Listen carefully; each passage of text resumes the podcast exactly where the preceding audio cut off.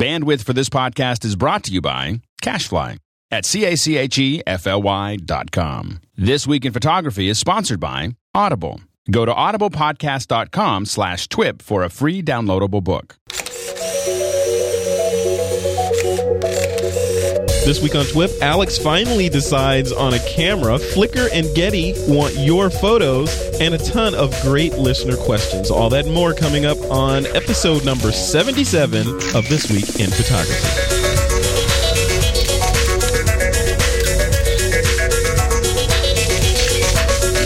It's March 13th, and welcome back to another This Week in Photography.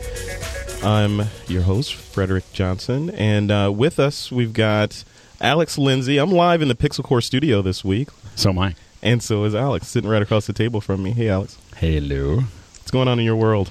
Oh, you know, my I'm I'm I now might have to actually get a new camera soon. You've been saying that for a year. I know my, my, my wife forced the issue. We were shoo- I was up in Taos and uh, she dropped it.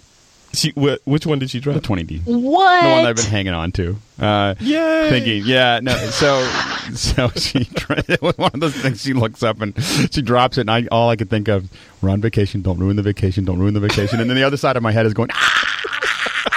and uh, it didn't. It, it it blew off the um, the um, uh, the battery flap. Yeah. You know, broke. Which um, so it's not it's not a super big issue, but I, I looked at it and said, mm, You look at it like you, you just laid your old camera off, and now you have to find a new job, I a new know. camera. So know, I know. you can move on to. So you're gonna go Nikon? I can't. I, just, I still can't decide. So I brought my Nikon D700 into the studio for Alex to play, with. with, and uh, hopefully it'll push him over the edge. But I- it doesn't matter. I'm just I, here. The thing is that I would buy the 5D in a second if if if the video was better, and I'm still the the 5D. Just being able to shoot the video still has me kind of leaning towards the 5D.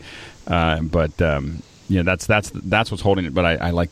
I like the, the I like the Nikon action better, to be honest with you. When I pull the trigger, when I use the like the whole operation of the Nikon, I used to have a Nikon. and I kind of miss it.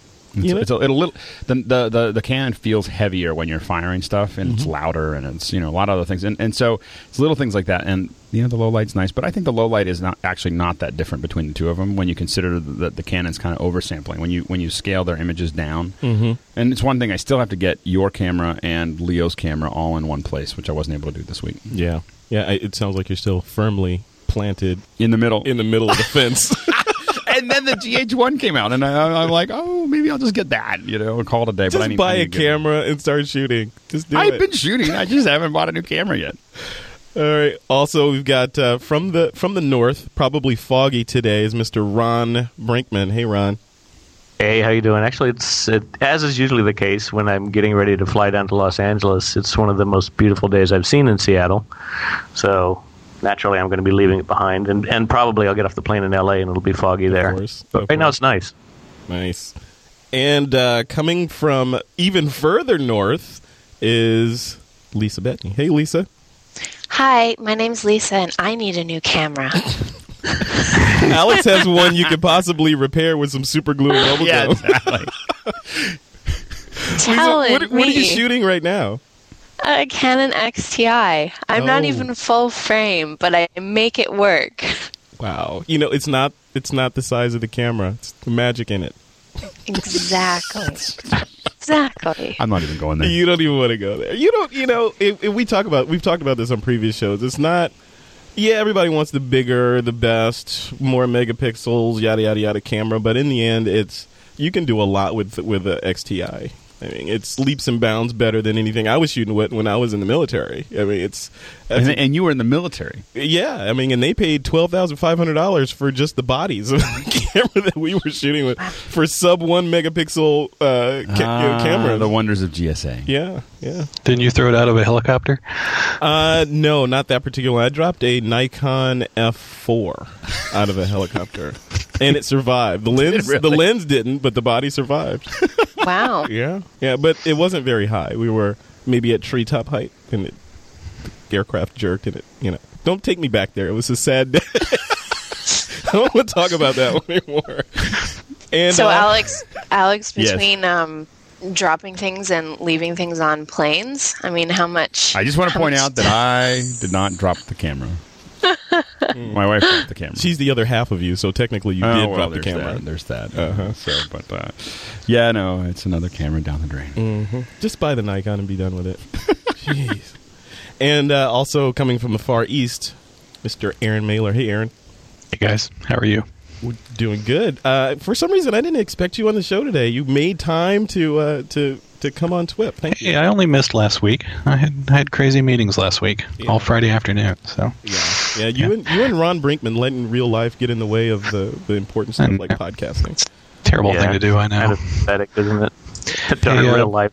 And hey no- Alex, Go are ahead. you, are you hold, are you holding out for firmware updates on the Mark II that'll cover some of your video issues? If if if there were firmware, I, I will say that if there were firmware updates to the Mark II that um, handle some of my video issues, I would. It, it would. That's the only thing that's kind of yeah, keeping right. me on the edge. Yeah, right. No, if- there's if- always going to be that one thing. If, no, I, if that's it, could only levitate in midair, I would make the jump. No, it, it literally it was the Mark II would be an easy choice for me if the video was on, wasn't so half-assed.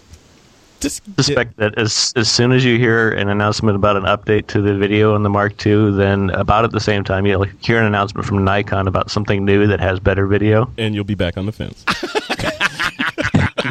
you'll be like just ready to jump off that fence. No, I think I think boom. that if it was even, if, if all things were even that way, I think I'd, I'd probably go with Canon because I have some Canon glass that's kind of expensive. So I, I you know, that would be enough to Canon not screwing up the video. And and so I'm kind of holding out because I kept keep on feeling like they're gonna, someone's gonna, re- you know, one of them is gonna release another camera in the zone of the of the 5D or the D700 Mhm. that actually has video that actually really works. Yeah. Like the GH1, even though it's a small little tiny. you camera. could just do the flip flop like Scott Bourne and just just keep on. You know, just I don't, keep buying stuff and putting the other stuff I do not have, online. I'm afraid and- I do not have the resources Oh, that uh. Mr. Bourne has. That's the You problem. could, you could donate your glass to me.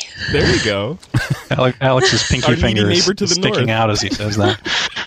I'm sticking with Canon, guys. I'm saying it. I'm sticking I'm, with I'm with Lisa. I'm sticking Yeah. with Canon. I got glass still investments Canon, too. too. So. Oh look, Yep. now they come out the Uh, woodwork. as long you as the hear that? patient- Everybody's ganging up on me because I'm Nikon. Even my dad is is Canon. it's all right, you know. They make my my philosophy around the number of Canon users versus the number of Nikon users. There's there's also uh, a lot of McDonald's in the world. that doesn't necessarily mean it's a good restaurant. I'm just saying. see. I see. Awesome. Billions and billions served. I'd like to go to nice restaurants. That's all I'm saying. That's all I'm saying. If the D700 on the other side, if the D700 had video, I I buy it in a heartbeat. Yeah, I'm sure it will. I'm I just mean, not eventually. I'm just not that excited about not having video on my still camera anymore because I feel like it's. I feel like it's about to happen for every camera out there, Yeah. and so my whole thing is I don't. I'm not that excited about spending a lot of money on a body that doesn't have it. I think I might be in denial about that because I've seen the video from Vincent Laforet and you know uh, who is it? Uh, who is he? I see a, a bunch of videos, a bunch of eight, high definition videos that come out at 5D.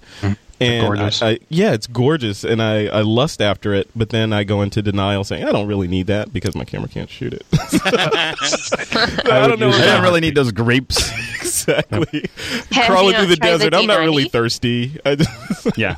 so who knows? You know, my my argument is um, that uh, I haven't mastered photography one frame at a time yet. So I there's still a lot for me to learn just in the regular genre of photography without adding that, that dimension of motion and My thing is I'm just, to I'm it. just traveling a lot, and I have a big backpack full of uh, stuff. Yeah. and I prefer We, to. we have a listener question today that's going to bring this right back around. So. Excellent. So let's move along uh, to the. Uh, you want to talk about the linking contest a little bit, Mr. Allen? There's linking contests. Every week there's a linking contest at twitphoto.com.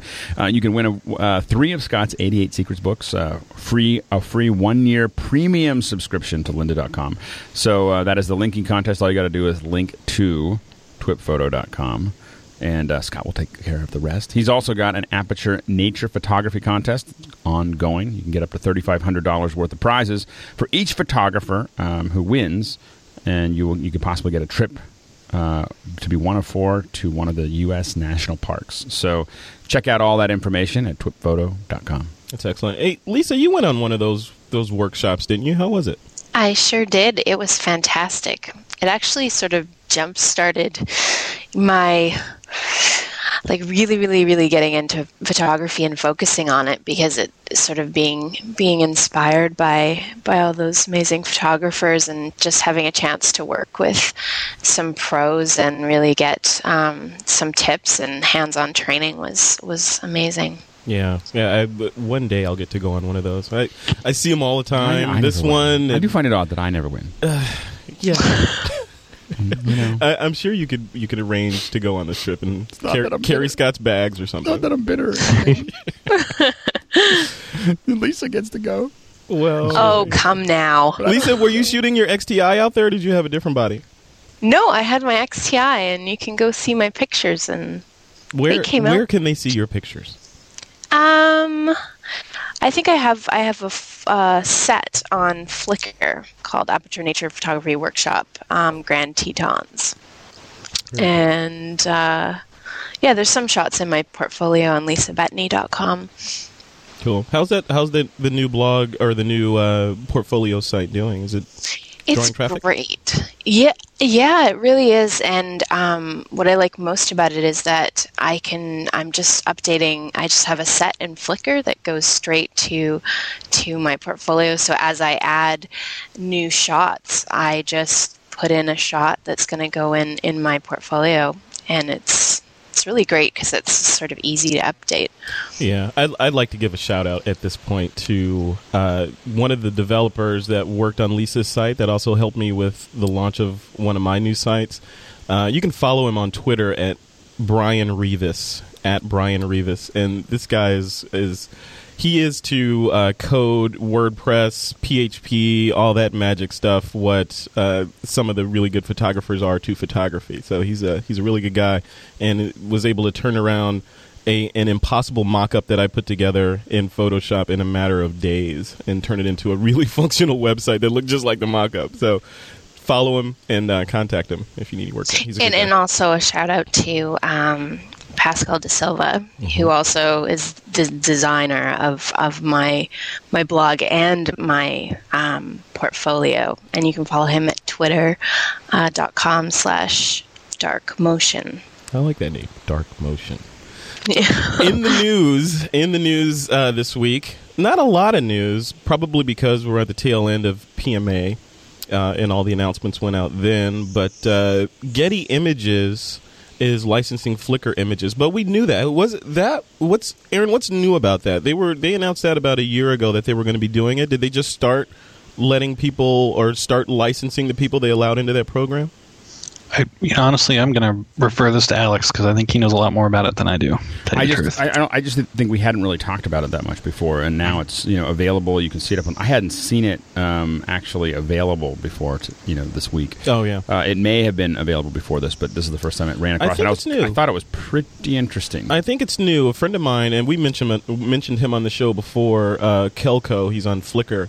Uh, he's one of the photographers that they tapped to license some of his images, and uh, he seems to think it's a it's a pretty good deal that what they're doing there, and it's it's exposing him to people that he wouldn't have ordinarily been exposed to. Because he's not a prof- he's a professional photographer in that he has the chops to shoot for money, but he uh, doesn't do it full time for money. You know, he works in corporate America and shoots and puts his stuff on Flickr when he has time, and uh, it looks like they they being Getty approached him to license some of the images that they found of his on Flickr, and he's doing well now. He's gotten other, is that other gigs this- through that. Is that how this typically is working, though? Is that the Get- Getty is actually tracking down the people that they want to license from? It's not a matter of submitting something to the Getty or anything like that. I, that's I, I'm, I'm No, not 100 yeah. percent sure, but that my understanding, Lisa, unless you have some a, a different opinion opinion on it, my understanding is you have to be. They have people that are looking through the Flickr stream and they see an image and then they approach you. Um, Yeah, I- you just you just get a, a Flickr mail, and it just says, um, "Yeah, we'd like to use one of your shots, or all, uh, or this collection of your shots in in Getty." It's just as easy as that. Wow. Now, did they approach you, Lisa? No, not yet. Still hoping. So, if, so, so I was, that that was my other question. So, if they do approach you, you're going to allow them to license your images? Um, um, I mean, I'm particularly partial to some of them, but um, yeah, what would be I, I the negative? What would be the downside to letting Getty uh, get get a hold of your image or get rights to your images to license them out? I suppose if I wanted to start. I want to start selling prints of my photos. Um, and you know still have the possibility to, to use them in other ways Yeah. but If it's um, non-exclusive, right? yeah yeah I, i'm not sh- really sure how how it works whether they have uh, i mean do they get the entire rights to the photo I don't know. You have to dig in deeper. Do you know, Alex?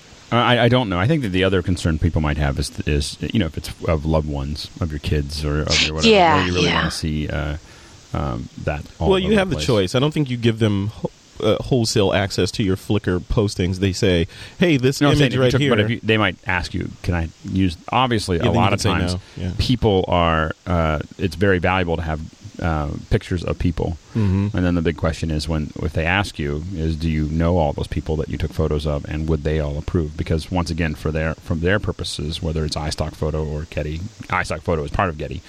Uh, they're going to need releases for everybody that's available on that image, and so then you have to go through that process. Of course, it's easier if they're if you're shooting scenes of beaches or cities, and I think a lot of what we see here right now is is expanses because they don't require releases unless you're in France and shooting pictures of the Louvre. Yeah, you know, it'd be really scary if um, Facebook or if Facebook and Getty and Flickr did an agreement, Oh, considering man. Facebook's new terms of service. So suddenly Well, but they pulled that back. they pulled it. Yeah, what did, what did the what did the revision say? I, I, I think I think the, the revision is uh, we went back to what we had before. Sorry. Yeah, oops, redacted. Sorry about that.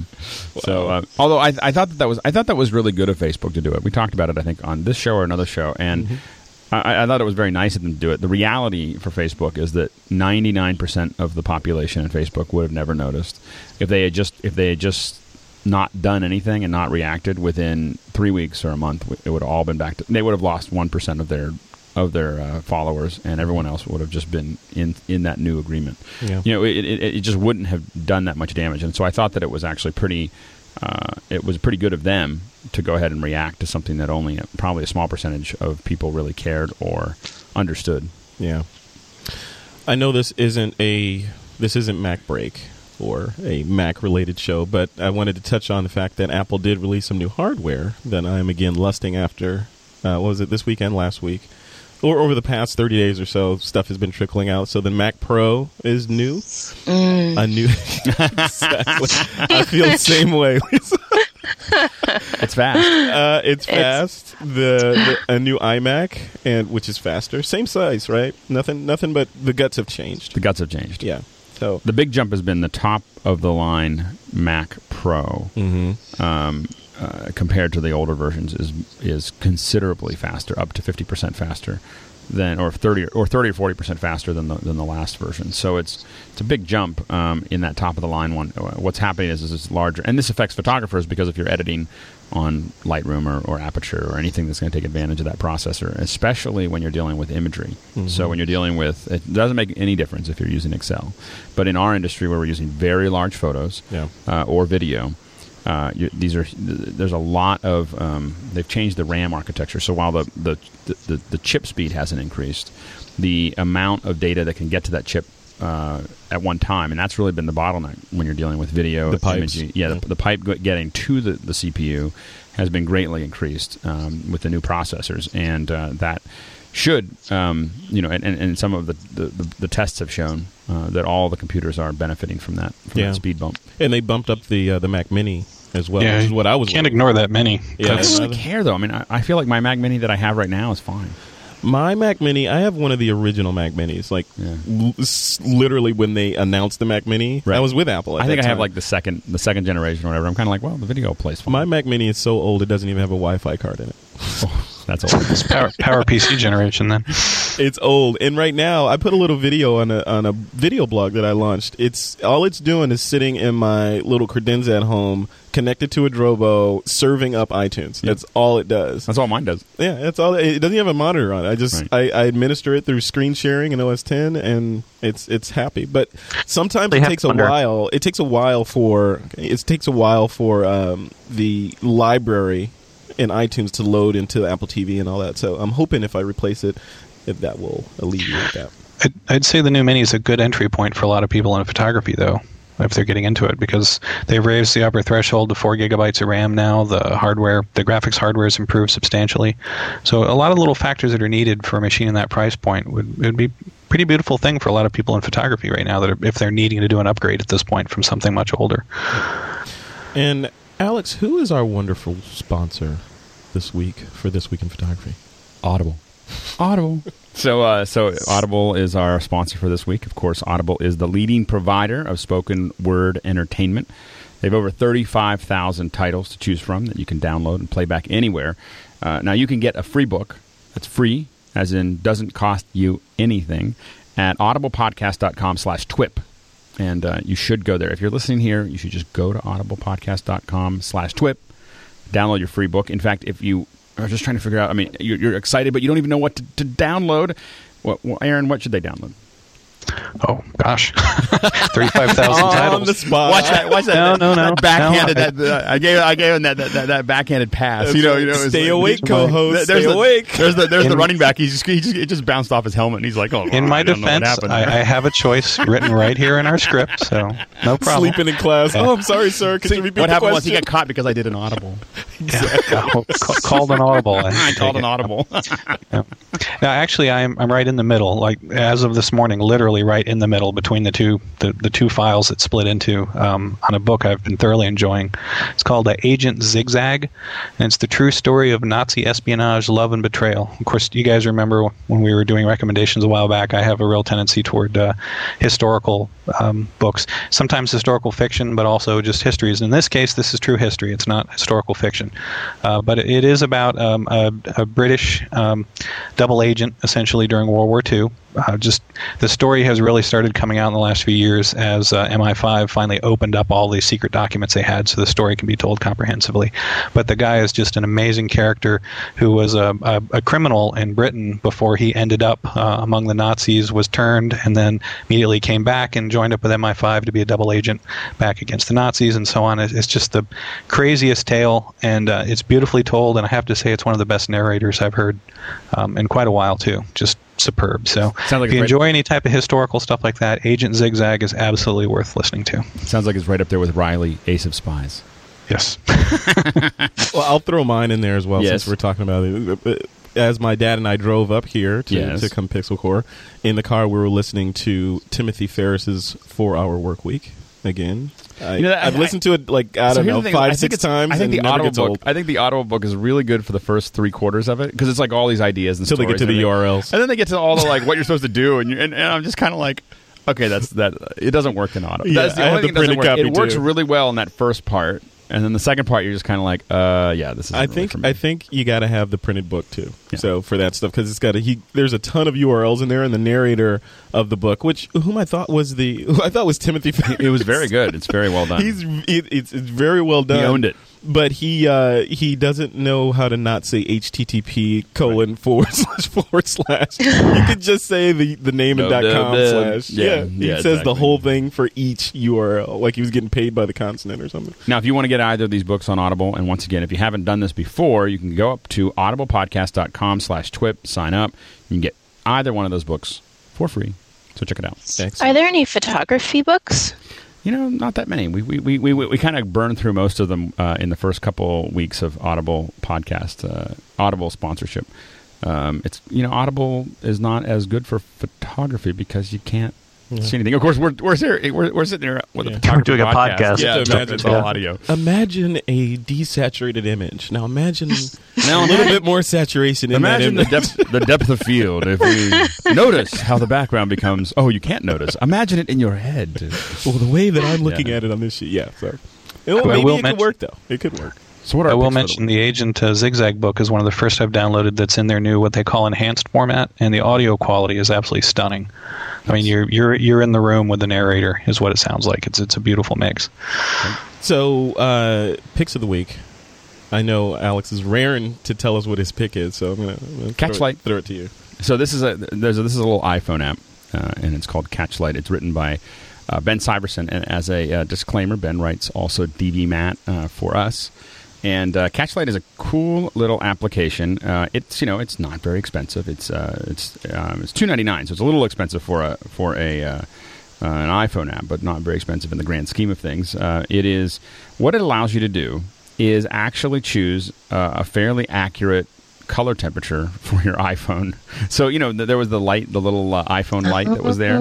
Well, this one is an iPhone light, except that you can choose 56k, 32k, anywhere in between. Ah. So, so if you want to have like a little catch light on someone, or, or a little, um, if you're doing something close and you're kind of going gorilla and you just need to use something to light it and you really want it to be a certain color temperature to match whatever else you're shooting in you can use this. I have to admit, there's a temptation I have of getting everybody's iPhones together and then setting up like a little light array with a, with a little, Oh, mini studio. yeah, yeah. So, so anyway, so but it, to do that kind of thing, the best thing to use would be something like uh, Catchlight. So um, you can uh, we'll have a, a link in the uh, show notes, but the uh, uh, Catchlight uh, by Ben Syverson is uh, in the iTunes Music Store, but it's not music; it's a application.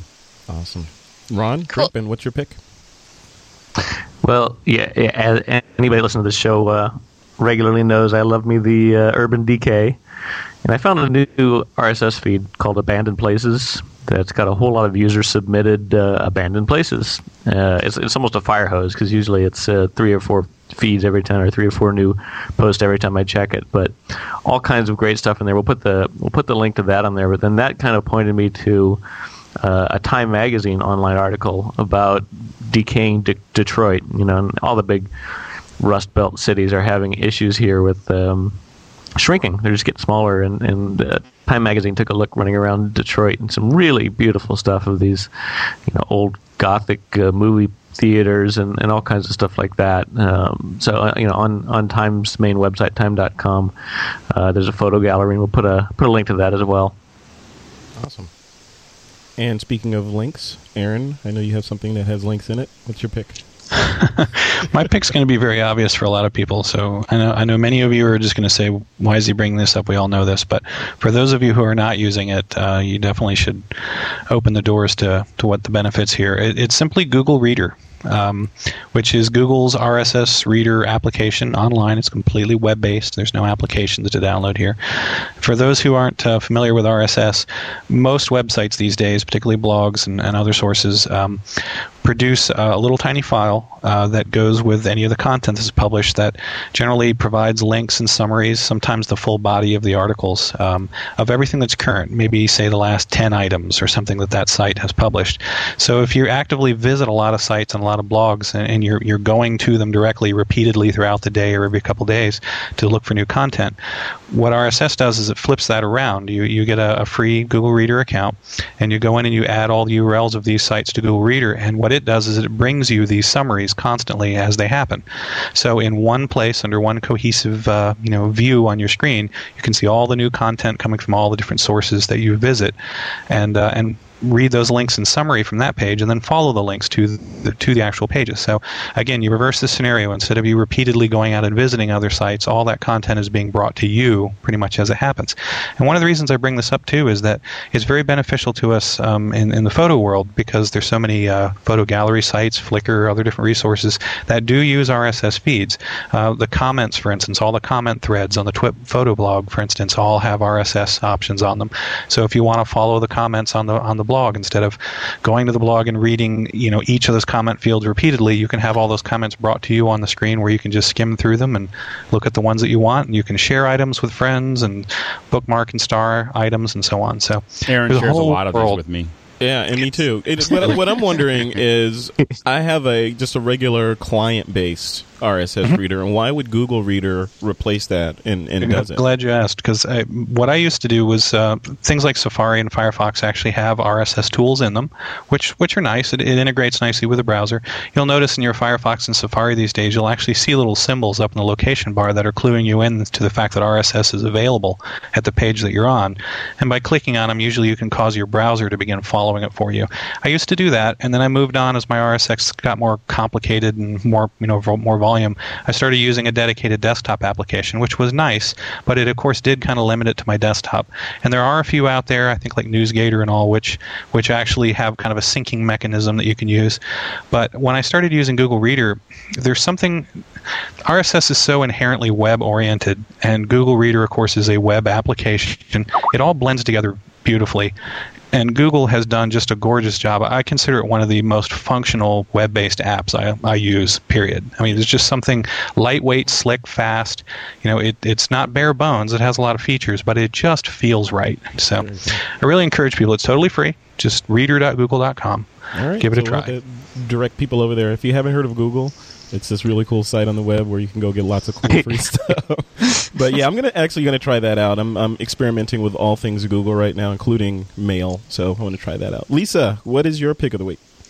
Well, a lot of people have been contacting me about um, my photography portfolio, and you know, people want to display their work in something other than a Flickr or sort of in a blog type format. And so I've been looking around for um, options, and one that I came across was called Carbonmade, um, carbonmade.com.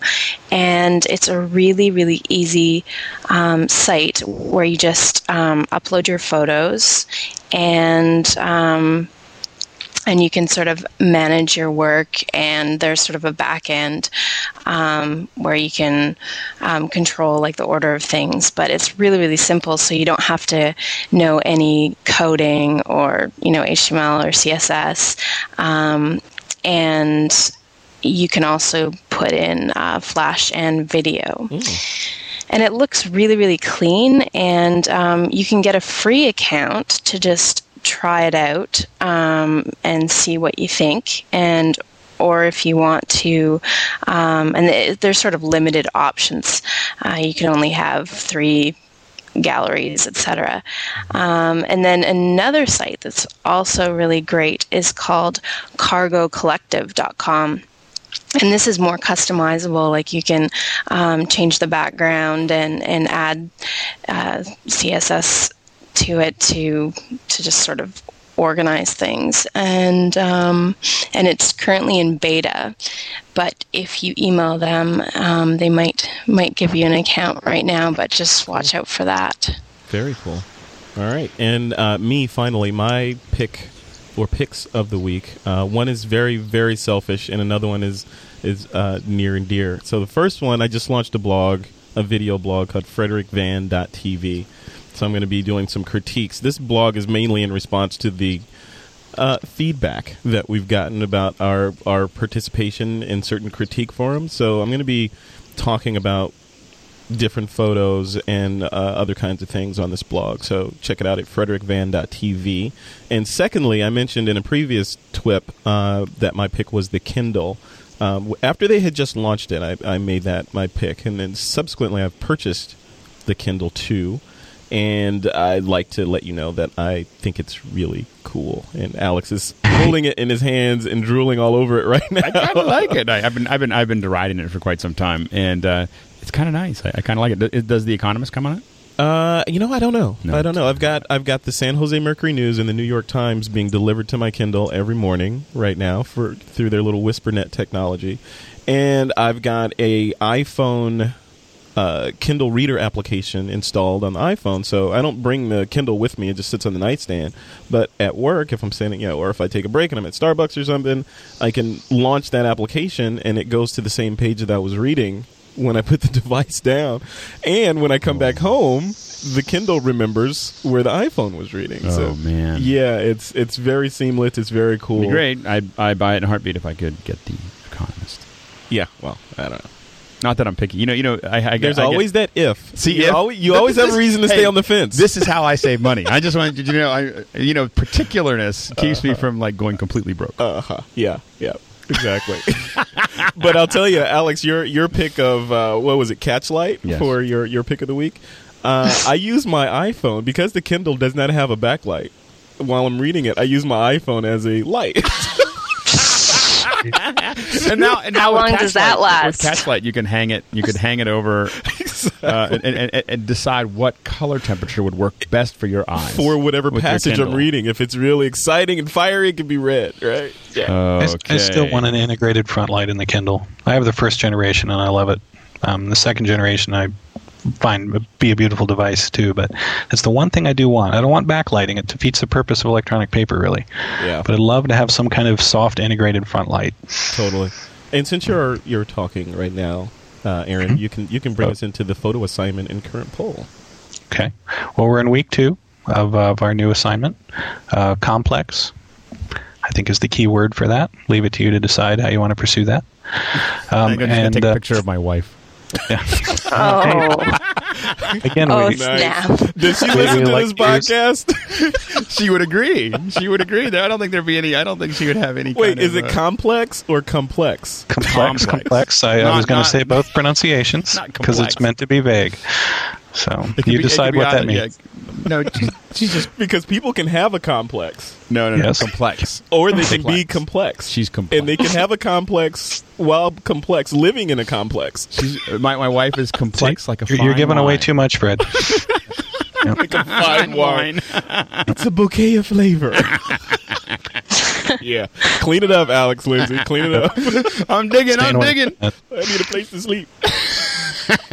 She doesn't listen to anything or wa- or or, or, or uh, watch any of my twitters or anything else. I'm I'm left to my own devices. She, she lives with you. She gets she gets the full Alex all the time. Yeah. She- so she doesn't want to listen to them all, I guess. Well, uh, last week's uh, poll, I'm um, just going to pretend never happened because uh, for one, I fouled up, didn't get it online. But number two, Scott reminded me that we had done one very very similar to it not long ago. So, um, you know, We killed Let's just pretend that never happened. Um, and since it wasn't online for anybody to vote on, it's a moot point. So anyway, we do have a new poll this week, though. Um, this is one I kind of came up with just a little while before the show started, so I hope it uh, it appeals to people. The question is, uh, how old were you when you got into photography? And the options that I've uh, placed on here are when I was 12 or younger, in my teens, in my 20s, my 30s, 40s, 50s, uh, my 60s or beyond, which you could also say maybe after I retired. You know, as I entered retirement, I got into photography. So, so you have those age ranges by decade there. Um, and uh, be curious to see uh, when our listeners, you know, really started getting into photography. Ron Brinkman, when did you get into photography? I think it was probably in college. Yeah, it was definitely in college. Um, just you know, I don't know, uh, and and again, sort of tied to traveling, and it was kind of now I've got something to take pictures of. You know, Alec, uh, Ron, I was thinking, I was reading this book, another book on the uh, the Kindle as I was downloading books. There's one on there that that I have now called Vagabonding, that was uh, actually a recommendation from Timothy Ferriss in the Four Hour Work Week. And I thought about you, Ron, when I read that, or when I started reading it, because it he, he talks about just forming your life around travel instead of your your travel being a reward for your life. That's what I do. That's how It's I like get your work. You work so that you can take vacations, and then you, when you run out of money, you go back and you work See- a little bit more. See, I, what I do is I make sure that my, my work requires travel, Hey, and I do it until I complain And- about it, and then yeah. I and then I. Uh, That is ex- photo. that's exactly the scenario you really want. I don't have Yeah. as much of that in my job now, but yeah, I've definitely had jobs where I just sort of forced it to be, you know, you you go somewhere for work and it just happens to be someplace i- interesting enough that you can stay there and travel around a bit. That is the ideal scenario. Yeah, my my work over the past several years is taking me back and forth to Las Vegas. So, it's not that See, far. I persuaded my. I, I've been talking to my wife about the idea that that I have to launch Pixel Pixelcore facilities all over the world, and we might have to live there for a year. So we might have to go to Tokyo and Paris and and Argentina, and uh, you know, and these are just it's just work. You know, it's it's what we're gonna have to do. She's she's oddly she's, she's actually thinking it's a good idea. Excellent. So it's I mean, that's probably a good uh, a good poll question we should we should do sometime in the future too. Is sort of what what topic got you into photography? Mm-hmm. yeah Good idea. noted. We'll, we'll have that next week. So uh, we wanted to devote a significant amount of time on this show to listener questions uh, because we, we over the past couple of a couple of shows, if you haven't noticed, we've been running out of time and, and had some pretty lengthy interviews. So instead of having a lengthy interview, we wanted to address a lot of these really great questions that we had.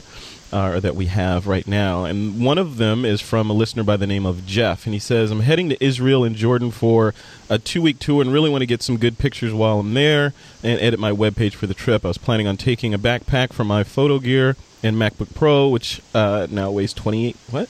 Oh, 28 pounds for all of his stuff. A D23 lenses, a mini tripod, flash, G9 batteries, etc. And he's concerned that he's taking way too much gear for this trip. And uh, uh, basically, that's it. Should he scale back the gear? Do we have any suggestions for him? So, what do you, what do you think, Mr. World Traveler, Alex Lindsay? Twenty eight pounds. I, I thought he was doing pretty well. yeah. I think I think my my uh, my typical backpack is about 40, uh, about 40 pounds. So um, I'm pretty used to it. But you, it's good for the shoulders, it's bad for the back. Yeah. And uh, you have one of those little rollers. Um, I, yeah, I attach it. I have a generally my, my way of traveling is I have one roller ba- one roller bag, and then I attach my my photo bag to the you know to that, and I pull it around the airport, and uh, and so I don't have to put it on my shoulders very often. I would highly suggest making sure you have something that goes over both shoulders if you have that much weight. Mm-hmm. Um, I have pulled my back out, not paying attention to that pretty um, pretty carefully with Yeah. the amount of uh, gear that I tend to carry. Which could ruin the trip and impact the photography. Oh, I have. It- you it- you know, it's it's really really great to try to speak in front of a couple hundred people in Africa when you can't move. yeah. and you try to make it Like, look wow, like- those Americans are weird. I just pack I just pack the Aleve on and, and go, okay, I'll be able to move for the next two hours, and then I'll be back in bed. and I've done that a couple times. And um, the other thing that I, I just wanted to say uh, as a sign, I mean, so I. I actually don't think that that's too much weight. I think it's on the far end of, of things. Uh, for me, it wouldn't be. I wouldn't consider it too much weight. Um, I I do one thing I, I do when I'm working on this stuff is batteries are important. You don't want to get rid of those. Uh, a backup camera. He's got a G9. I don't. I wouldn't get rid of that because you know you don't know what's going to happen. Your wife may drop the camera, and then it's really good to have another another camera. And um, Your the, complex wife. yeah, my complex wife. complex, not complex. So the uh, um, the three lenses. I mean, all of that stuff. The stuff that you're you're listing is good. One thing that I'm I'm careful of is I try to collect a lot of things that have the same you know, like wiring. Like I only take two USB to mini USB. Even though everything has one, I try to kind of have one long one, one short one. Uh, you know, try to minimize that kind of thing. So you're, you're not having. For me, the big thing isn't so much weight or items; it's cables, and lots and lots of cables. And I try to figure out how I can. When I buy stuff, I actually think about it. Like, am I going? Is this going to require another cable? Yeah. And and fortunately for us, most of the stuff now is going USB to mini USB, and that'll connect you to almost everything. Yeah. Um, and so, you know, I, I try to. The thing I think more about is this mess of cables that I'm going to have to dig through. One other thing, though, before we someone else jumps in, is the other thing I would be concerned about is make sure you check the immigration policies of Israel and Jordan. Um, uh, specifically in the Middle East, you need to know uh, in certain countries, certain Muslim countries won't allow you to enter with a stamp, uh, an Israeli stamp on your passport, like UAE. So if Oh. you if you go to Israel, and then Israel sometimes will go will put you through two or three checks, like it might be a couple hours in the Israeli airport if you have a stamp from a certain countries around it. Now Jordan and UA, uh, Jordan and Israel may not have any of this because Jordan's pretty neutral, but I know that you have to be you have to pay attention in the Middle East of going in and out of Israel and other countries that are around it Yeah. um, you may have a, a, an unexpected uh, delay as you try to figure that out. I know that if you have an Israeli um, stamp, it's very hard to get into UAE, Yeah. uh, and I think it's vice versa. So, so just make sure to uh, check those things um, uh, when you travel, and, and that's the only place I know in the world that has that that kind of sensitivity to. They're not going to deny you entry. They're just going to. No, they there are some countries. There, there are some. There are some Muslim countries that will deny you entry with an Israeli passport. Send you and, packing? and Israel, with if you if you have more than a couple from from some Arab country, I shouldn't say mis- Muslim, I should say Arab. Yeah. But if you if you have um, uh, uh, stamps from a couple certain countries in uh, certain Arab countries, uh, Israel may or may not allow you in, but they will put you through a lot of security, and it's um, it's exciting. Wow. Yeah. Definitely something to uh, keep your mind on. Yeah. And uh, Ron Brinkman, you're you're the master traveler as well. What what are you? What's your advice to Jeff? Yeah, I mean, you know, it's I wrestle with the same thing all the time because you've got, uh, you know, the, on, on the one hand, it's like, how- are you ever going to come back to this place? And you know, if you're not, it's like you want to really take advantage of it and have everything you have with you. But on the other hand, it's no fun to be slogging a whole lot of camera gear around, and it does impact the thing. Um, you know, a couple of things I would say. I have found that a lot of times I can get away with not taking a really long lens with me unless I'm going somewhere where I expect to want to get uh, you know close-ups of wildlife or something like that. Uh, I you know I, I often leave a really long lens, and, and a lot of times I'll travel with you know maximum uh, the, the longest lens I have is the um, I guess the the 17 to 85 that I have on my my camera. So you know it's not not at all a particularly long lens, but you know these days if you've got a lot of resolution in your camera, you can always crop in post, which is gives you the exact same framing as if you'd used a long lens, and as long as you don't go too nuts with that, you, know, you got plenty of resolution in there. So uh, that's that's one thing I would say. Um, you know, it's also part of the reason why I have it's kept you know stayed with a uh, uh, crop sensor cameras that they tend to be smaller and you can get lenses for them. This this goes back to the running debate of whether you should you know you should get lenses that are uh, capable of being full frame, or if you should go ahead and go and use the crop sensor lenses. And that's part of the reason why I'm okay with buying crop sensor lenses. Is you can get better lenses that don't weigh as much if you're willing. Fred, Fred is incredulous. I, I you, you, sorry, Ron, you're not here. When, I'm- I'm- I'm Fred is like, yeah, rah, I'm rah, like, rah, rah." I, all I hear is I hear little birds screaming, cheap, Uh, cheap, cheap. It's not. I'm like, oh, it's because of the crop factor, blah, blah, blah. It has nothing to do with the price. Come on, Ron. You know you want to. It, it has, I- you know, my my uh, my seventy to three hundred lens is the DO lens, which is a over one thousand dollar lens that I bought just because it weighs less than the equivalent uh, Okay. the equivalent three hundred millimeter lens. So it's not about price; it's absolutely about how much do I want to carry around with me. what what lenses do you carry with you, Ron? Like, So a lot of times I will just carry uh, just carry that zoom. the, the well the 17 to 85 i'll carry the, uh, the 10 to 22 uh, the canon 10 to 22 which is also a crop sensor lens but it gives you that you know ultra ultra wide and i love it. And then i'll carry uh, one or two primes you know the, certainly the, the 50 millimeter 1.4 and then i also have a, a sigma 30 millimeter 1.4 uh, and uh, you know that's that's probably my typical kit. And then depending on where i'm going i may toss the 70 to 300 in the bag All right, let's move on to the next question. This, I, I, I have something to add. no, you can't add anything. I'm sorry. No, go ahead. Lisa. No, I'm butting in. Go ahead. Um, I have to say, I mean, if you're a photographer and that's your passion, then suck it up. nice. ultimately, ultimately, that is very true. Uh, That's you're going to be someplace I mean- once. exactly. And I, I mean, you never regret taking that picture, but you always regret it if you don't have the right tools. Yeah. You know, and um, I mean, my my gear bag weighs 34 pounds and i'm a little girl That's and like I a third of trek your that body weight. I know, and I trek that thing around. And I think one useful tip is if you are going on a trip, then have one main bag where you have all your gear, and then have like a day bag. So you can have like a belted bag if you have a, a bad back, which is what I often use, and like you know a smaller, even you know have a small um, bag for just your G9 if you're just heading out and you don't want to carry a lot of gear. Um, so you can, you know, divide your stuff out, and you don't like if you're, you know, you're going to go on a long hike and you're not necessarily going to use everything. Then just bring what you need for that particular day. Yeah, that that is an excellent point because I I will do was that going to make the same suggestion. Yeah, even, even the tripod. You know, a lot of times you can. I mean, I, you know, my last sort of big trip uh, was was in South America, and I, you know, we did a five day long hike, and I didn't carry everything with me, but you know, I, I had stuff that I just left back in the the last place we stayed, uh, and had a more minimal set. So you know, it's a lot easier to toss stuff into a big bag with rollers on it, uh, and then decide once you get there that you you know for the day you're not going to need that.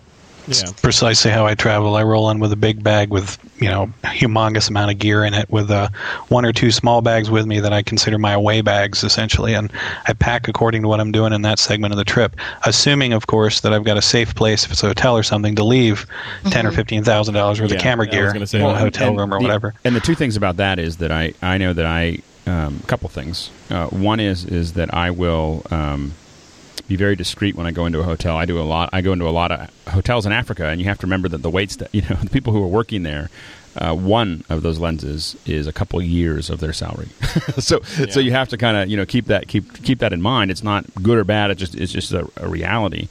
Um, so it's a big temptation. So I, I tend not to want to have bags that say you know uh, any kind of thing on a kata I don't worry as much about, but I generally like it to look like a, just a piece of luggage. Um, and then I, I'm discreet about not leaving that stuff out and around um, when I'm uh, leaving my hotel room.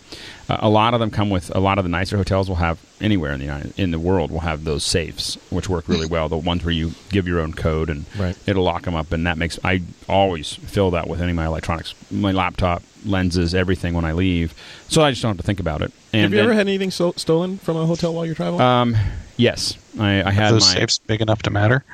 I I can fit my laptop in it. Okay. So um, the uh, the the new ones, the older ones didn't. Uh, I had a Nikon, my Nikon 4500, which I loved. My little my little light was stolen in Vegas. Um, and so the other thing I uh, so another thing that I'm a little particular about after that is I tend to turn down hotel rooms that are uh, on the first floor. They're the least secure. So I'll tend Because to of the windows? because of the windows at, at ground level. So Mhm. I, I tend to always prefer a, a hotel room that is at least on the second floor, and the higher the better, just because it's it's harder to get to. Um, the uh, and then the other thing is is that if I don't have anywhere to put it, I'll tend to lock my my suitcase. And I'll tend to discreetly both lock it with the little luggage locks as well as lock it to something. Um, the main thing is is that it generally uh, anything that's going to be taken is going to be a grab and you know it's just going to be something that's snatched. If you make it inconvenient, like you'd have to really work at it, it's not worth the. Generally, it's not worth someone losing their job over, um, uh, and so, um, and in some countries, uh, a lot, wor- lot more. So, you know, it, it, it tends to, um, yeah. so, so uh, generally, just making it inconvenient to to take something is all that's really required. But also, um, I feel that going, uh, being a little low key uh, in many countries is, i- including this one, is is important. So, so to to both of you guys, Alex and Ron, the, I hear a lot of people saying, you know, I'm going to switch my camera s- strap from the manufacturer strap to something more innocuous. In in other words, instead of having Nikon around your neck, do you have you switched off? I don't because it's like a big. I got a big camera. I mean, I mean it, it's Yeah. holding a camera that says I, I have a 35 millimeter camera But with a lens in front on of it. you. People are sneaking up from the back and they say, "Oh, look, that guy has a Canon. Let me hit him over the head and take it." I I I, I tells me that really- most thieves aren't, you know, looking to specifically steal a particular brand. So I'm not. Con- I mean, I switched my strap, but just make, to get something that was more comfortable. Okay. I also tend to wrap my camera. So when I'm when I'm walking around, if it's not on my over my neck, I'll wrap it on my arm. Yeah, You know, I have a little hand strap strap on mine, so I don't even have a neck strap anymore. Right, yeah. And I, t- Steve Simon couldn't be on the show today because he's doing some very important shoots. But he, uh, I would, I want to channel him for this particular question. He would say, above all else, make sure that all your gear is insured. Yes. Make sure it's insured. To whatever you want to take, if you're going to be a pack mule like Lisa, or you're going to go. you're There's a go- lot of there's a lot of temporary insurance that you can get. Um, you know that you can get for a trip, and you'll pay hundred dollars, two hundred dollars, and you you keep track of every serial number. You take a photo of everything. You put it in a little database to make sure that you have it all documented. Of this is what I took on the trip, and I do that for every trip to Africa. Is I, everything has been documented. I back up all my computers. I you know I I uh, code everything down. You know so that if something happens, um, it's the the least impact, the lowest impact. Yeah. All right, let's move on to the next question. This one's about white balance. It's from Carlo Gessner, and he he asks, "I'm very confused about custom white balance. I bought an 18% gray card from the photo store. However, I've also read that a coffee filter uh, on top of a cool Whi- or a cool cool whip tub, an empty presumably cool whip tub." Uh, would work, which brings him to the question: Do I need to shoot something gray or white for custom white balance? Uh, yada yada yada. So, what do you think? What do you guys think, Ron? Uh, yeah, I mean, you, you need to, sh- if you want to do an accurate white balance thing, you need to have some sort of reference in, either in the image you're taking, or more importantly, in the in the scene where you're shooting the rest of your images. So, I mean, the, issue here is that you know you may be in a scenario where a lot of the light coming in. The, the classic one that's that always hits me is if I'm shooting somewhere in in a forest where everything is green and there's just green on green on green, and naturally all the light around you is going to be green as well. And a lot of times, you know, uh, first several times I did this, I never quite understood why it just didn't look as green uh, when I got it back and looked at the imagery until I sort of understood what white balance was doing. And it's the camera being fooled into thinking, well, uh, this can't be this green. I, I better tone it down. I better take it more towards neutral. And so what you do for your white balance is shoot something that you know is neutral and let your software, usually it's just a single click on that neutral thing, uh, balance it back and say, okay, this is definitely gray. And as soon as you click on that, everything will kind of pop back into life. I don't go nuts on this. I mean, you can, you know, just taking just a little reference of, of just about anything that you think is a neutral white or neutral gray material neutral white's fine as long as it's not exposed to where it becomes blown out white. Uh, will will get you most of the information you need. What I usually do, I, you know, I've got a, a lens cloth that I know is is gray, and I'll just you know take take a picture of that if I think I'm in a situation where I'm going to need it. And then you know all these software editing packages now. Uh, let you sort of cut and paste any settings you have, so you can just just once you're in the scene in the scenario, just shoot an image that has the, the neutral gray in it, and then copy those settings to everything else that you shot in that same environment. So, uh, Ron, you literally wrote the book on some of this stuff. Where does the whole 18% come from? The 18% gray. Can you define Uh, that? Yeah, eighteen percent. Uh, measured gray. It, the way your eyes respond to light, effectively 18% measured gray is about 50% apparent brightness. So that's that's why that number sounds so weird. Is that 18% visually looks like it's about mid-tone gray. Okay.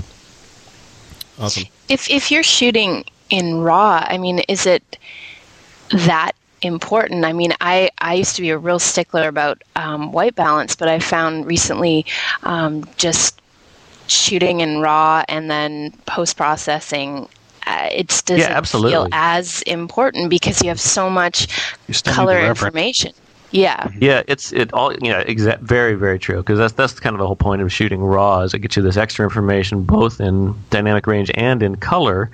And yeah, that's that's the beauty of it is you have the ability to push it around. But what, what the white balance give, you know what shooting a gray card gives you as opposed as opposed to you know in your raw processing package like aperture uh, dialing in something by eye to make it look good it, it just simplifies the process. You have a gray object, you click on it, it balances the particular image, and you copy that, and it's just it just ends up being faster. And, and it is, I mean, you know, it's a little more accurate than kind of trying to eyeball the two different sliders you probably have for your white balance. Right, and and I we uh, when we're doing production, we often shoot what's called a gray card plus which is the black and white and the gray. Mm-hmm. And uh, we have a this we've talked about before the demand chart that we shoot, mm-hmm. for the HD. And there's stuff, some widget you saw at PMA in Vegas, right? That well, that's Scott. Yeah, I'm going to get it. Scott Scott was showing that. We have a little gray card plus. It's like an eighty dollar piece of cardboard, but um, uh, uh, that Kodak makes that we use for a lot of things, and we put it right under our slate or we put it out there, and it just gives us the the highs, the lows, and the middles, so that it, so that especially if we want to match things to each other later, mm-hmm. uh, it gives us a rough idea of, of where we're going. Now, having something um, a little bit more, you know, having a whole chip chart um, is a little bit more accurate if we're trying to get a bunch of cameras to look the same. Mm-hmm. Um, but also with still imagery, you, you, may be taking a bunch of different photos at different times that you eventually want to bring together in Photoshop or something like that. Uh, having that basic information, uh, even if you don't use it directly, uh, gives you a lot of of info that you can use later. So I'm I'm sort of split on this. If if I'm shooting in the studio at home and it's a controlled situation. I have a GretagMacbeth card that I'll put in the in the first right. frame, and I'll shoot that, and I can neutralize color based on that. But what if you're just you're an average shooter and you're just on a photo walk, or you're, you're shooting sh- leaves and stuff like that? If you're shooting raw, if you're shooting raw, yeah, you're just out yeah, walking around. Raw, I don't stuff. think it matters. I mean, I think if you're matter. walking around yeah. shooting, I don't think it matters. I think it's when you're in a studio environment or whether you're in where you're really controlled situations, about, or if you're doing a, a, commercial shoot where you, you need to make sure that the colors are spot on. Yeah, and you can't just eye it in. Um, the red of the dress needs to match the red that the client has on their little chip in their hand, or a logo, yeah. or, or, a product logo. Yeah, yeah. exactly. That yeah. type of thing. That in that in those cases, uh, it's really important to have uh, accurate color. You may find yourself too adjusting your image to what you like. You want, want the shot to be warmer or cooler afterwards anyway. But and even in those cases, for me though, I'll still try to color correct as best I can, so I know I'm starting at a, at a sane point. Especially if it's indoor photography where I have mixed light, like windows with uh, with sunlight coming in and fluorescent lights overhead, which is one of the most infuriating things to deal with when you're trying to color correct. You know, is, is the mismatch in there. But try to get it as as as uh, accurate as possible, and then I might find that the, the image itself just looks better if it's artificially warmed or cooled or whatever fits that particular image. But the emphasis is on the fact that you need to shoot raw. I mean, raw makes it completely malleable, and, and that's the, the beautiful thing about it. All right. I, this this next question is uh, I actually I wish I had written this question because it's very good. He's talking. It's from listener Mike, and he's talking about the new Canon uh, Mark II, or yeah, the Canon Mark II. 5D. 5D Mark II. Yeah. Canon 5D, D5, D3, whatever. Uh, but he's asking specifically with the with the new HD recording feature in that camera and cameras like it, can you extract stills from that video and use those to, you know, say use as prints for a wedding and that sort of thing? In other words, is still photography can you can you get away from just the camera being a regular camera and shoot video and just pull from that as the main source for all the imagery for that event. Uh, what do you think about that, Ron? Well, probably not. Uh, I, I, mean, you can you can do the math, right? An HD video is, is 1920 by 1080, so it's it's about two megapixels. So basically, you're you're dealing with a two megapixel image, which I think most people would feel is probably not enough. It's also not really a great two megapixel image, and that there's some sampling going on. It's there's some color uh, the way these images tend to be stored for video is they don't carry full color information uh, for every frame. So I would I would characterize it as a medium quality two megapixel JPEG image is about what you'd be getting uh, if you're pulling something straight out of a video stream. And I think generally that's probably not what Not for a wedding, right? Be acceptable. Yeah. You could do four by sixes from that and probably be okay, but anything beyond that, you'd be you'd see artifacting.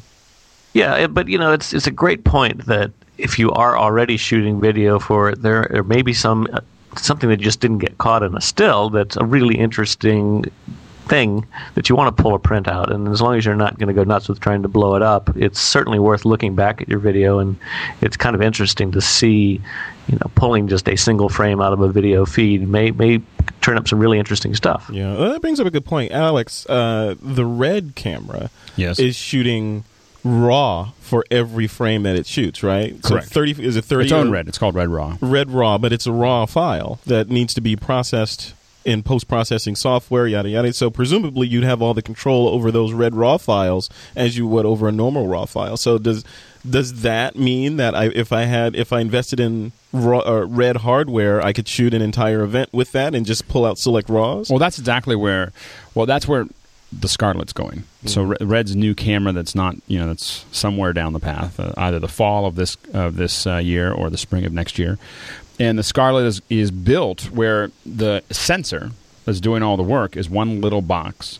And then you can add pieces to it, so it's like a little erector set kind of thing for a camera. Trans- And it- transformer. depending, yeah, exactly. Depending on how you set it up, it can act very much like a still camera, or you could you could configure it a slightly different way, and it'll act like a video camera. But it's essentially doing exactly what you're saying. It's it's capturing six megapixel images, or you know, it's not it's going to be as high res. Uh, well, at least the Scarlet, the Epic, theoretically could be much higher res. Um, but the uh, Scarlet might not be as high res as some of your cameras, but it is shooting um, those photos at full resolution RAW uh, and uh, at every frame. And and so now, typically when you're shooting video, the other thing to remember is is that you tend to have a different shutter speed. So you're not shooting, you're not you're not generally shooting video at 500, uh, you know, a shutter speed of one five hundredth of a second or, or one thousandth of a second. You're shooting it at uh, one forty eighth of a second, or you know that that type of thing. So so essentially, what happens is everything is a little bit more blurry if you're shooting video. Now you could theoretically turn that shutter speed up. If you ever wanted to play it back in video, it wouldn't be so great. Um, another thing to realize uh, that I think he was pointing to here is that there are a lot of consumer cameras, actually, um, but a lot of cameras in general that are starting to let you do bursts. So uh, I know that, like for instance, the Casio camera that, that came out that shoots the really fast. I think it's the FX1. Is that right? Um, Yeah. Yeah. So the FX1, the Casio FX1, will uh, when you pull the trigger, it will uh, it'll fire off 60 frames in a second. So when you when you see some action happening, 600 or 1200 actually. well, no, but at full res. yeah, at full At res. full no, resolution, it'll it'll do 60 frames. Um, you know, in, in, inside of a second, and you then you can then choose to save all of them, or some of them, or you know, three or four I of them, or think it- whatever. it- think of it as a rolling buffer, very much like a TiVo. Yeah. Um, in fact, the camera is, is often recording all the time, uh, so that you then have the choice to come back and, and, and take something out of a period of time that you were shooting. You actually it's, can. You it's actually, a beautiful with, idea. With a lot of these cameras, with a lot of the features that are starting to be added, you can when you pull the trigger, you're actually getting something that happened a half a second before you before you hit go. Um, you know, because it's grabbing these, and this is for me the thing that I'm interested in is like when you, t- especially I take lots of photos out of a out of a car in Africa, people you know by the side of the road, mm-hmm. and the hardest thing is trying to time that single image. So being able to have a, a window of a second to capture everything that happened in there is, or if you're shooting sports or kids or everything else, you know, we we missed a lot of that stuff every time you push the trigger. They said they did something funny, and it's, if you push it, you can actually go into the past because it's been buffering every t- as long as the camera's on, it's taking photos, mm-hmm. and you're just simply saying, "I want to sample here and get plus or minus X number That's of frames." interesting. Yeah. Well, things are changing. Yeah. It, it, I wanted to mention that I'm I'm I'm trying very hard right now to get uh, Kurt Aponovich. He's uh he's one of the pioneers, I'd say, in the wedding photography space uh, that is doing lots of this video convergence. Uh, merging of still and video worlds type thing, and uh, I'm trying to get him to come on the show. Hopefully, I'll be able to get him in the next week or two. But he's at a site called photographymentor.com with uh, Robert Evans. They put that thing together. There's some uh, interesting resources there. So if you're interested in that sort of thing, uh, make sure you check that out.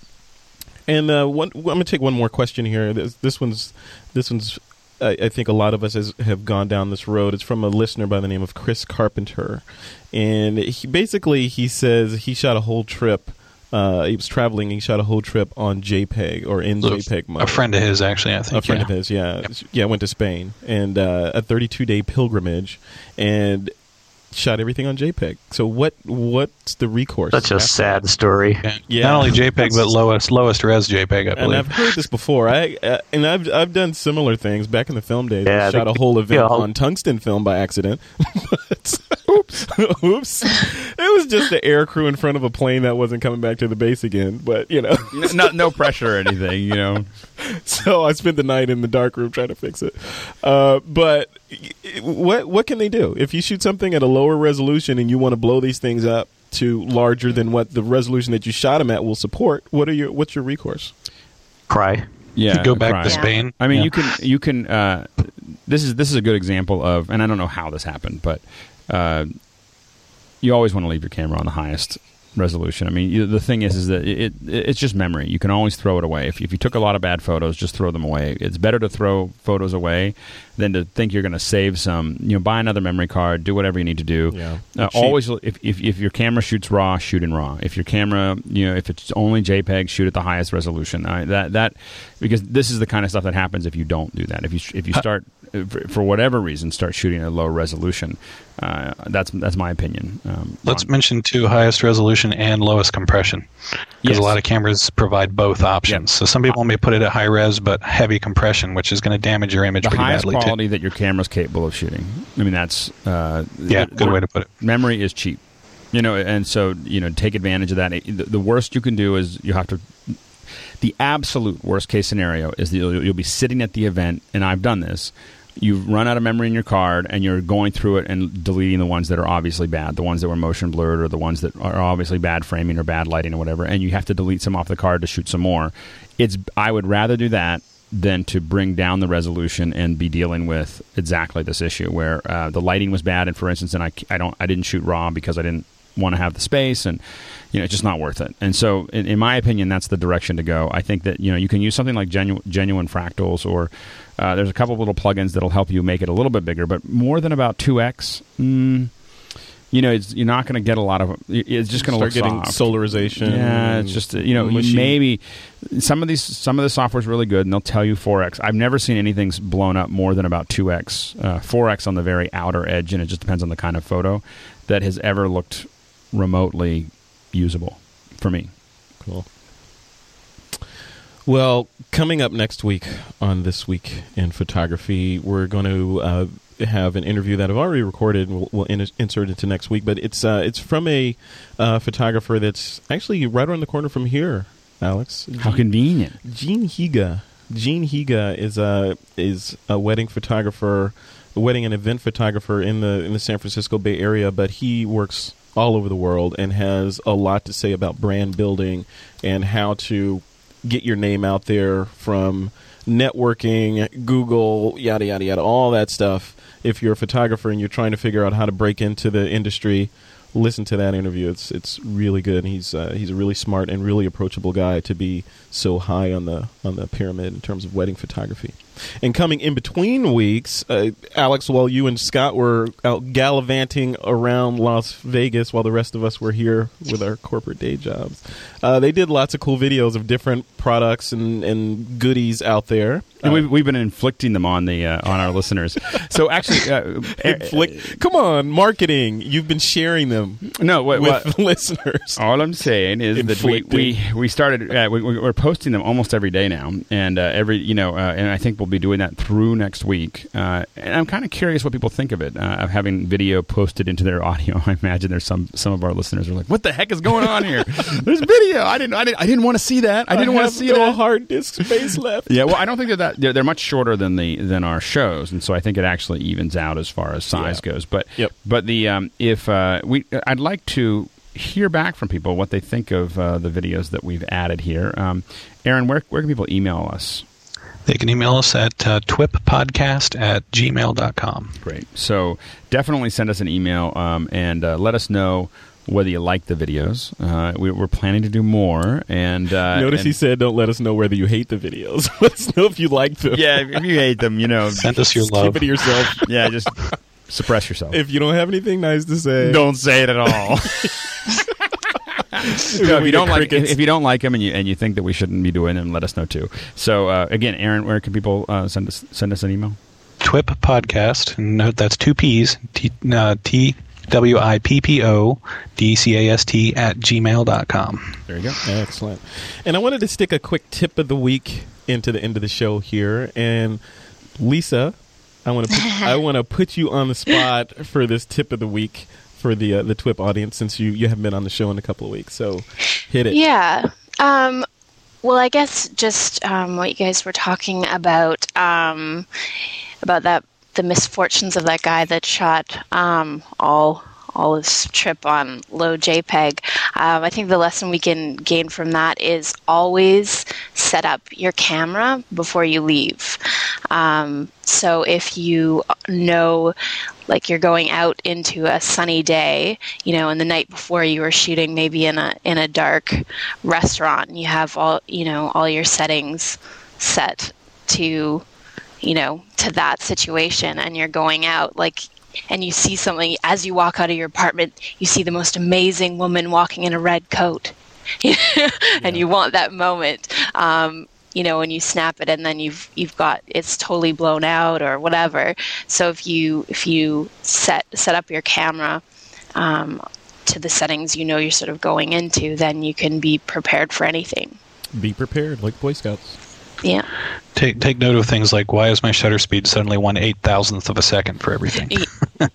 so, That's kind of a night before checklist that Yeah, uh, we got exactly. into in Yeah. the military. Make sure your batteries are charged, everything's in your bag by the door and ready to go before you go to bed. You know, I'm I am neurotic about batteries. Uh, A lot of times because I'm in Africa, I don't I never know how long I'm going to have to plug things in. Yeah. that I'm constantly charging everything. Like if I don't have, you know, I, I every night every night I go home uh, when I'm at home, I put everything in the charger that I've used that day just to make sure that it's all back to normal every, uh, the morning of every day because you just never know. Yeah. So, Yeah, it's nice. Yeah, actually, I've actually started to compile lists of sort of checklists for different shoots because I do a lot of, um, you know, model shoots with strobes, and so I have to, you know, I have sort of a different setup and a bag that goes with that.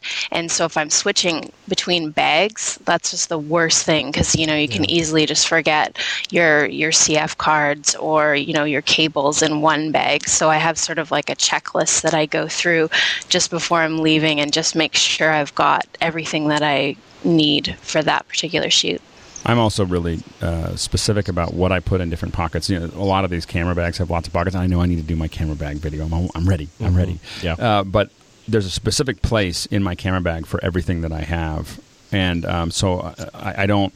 I very rarely switch that up. You know, one I put this kind of cable over here, that kind of cable over there, and and that way I can always check for it, and I know that it's there. And I'm really neurotic about same pockets have the same things all the time, unless I've decided to change the system. But it really is until I've decided consciously to change it. I always put the same things back in the same places.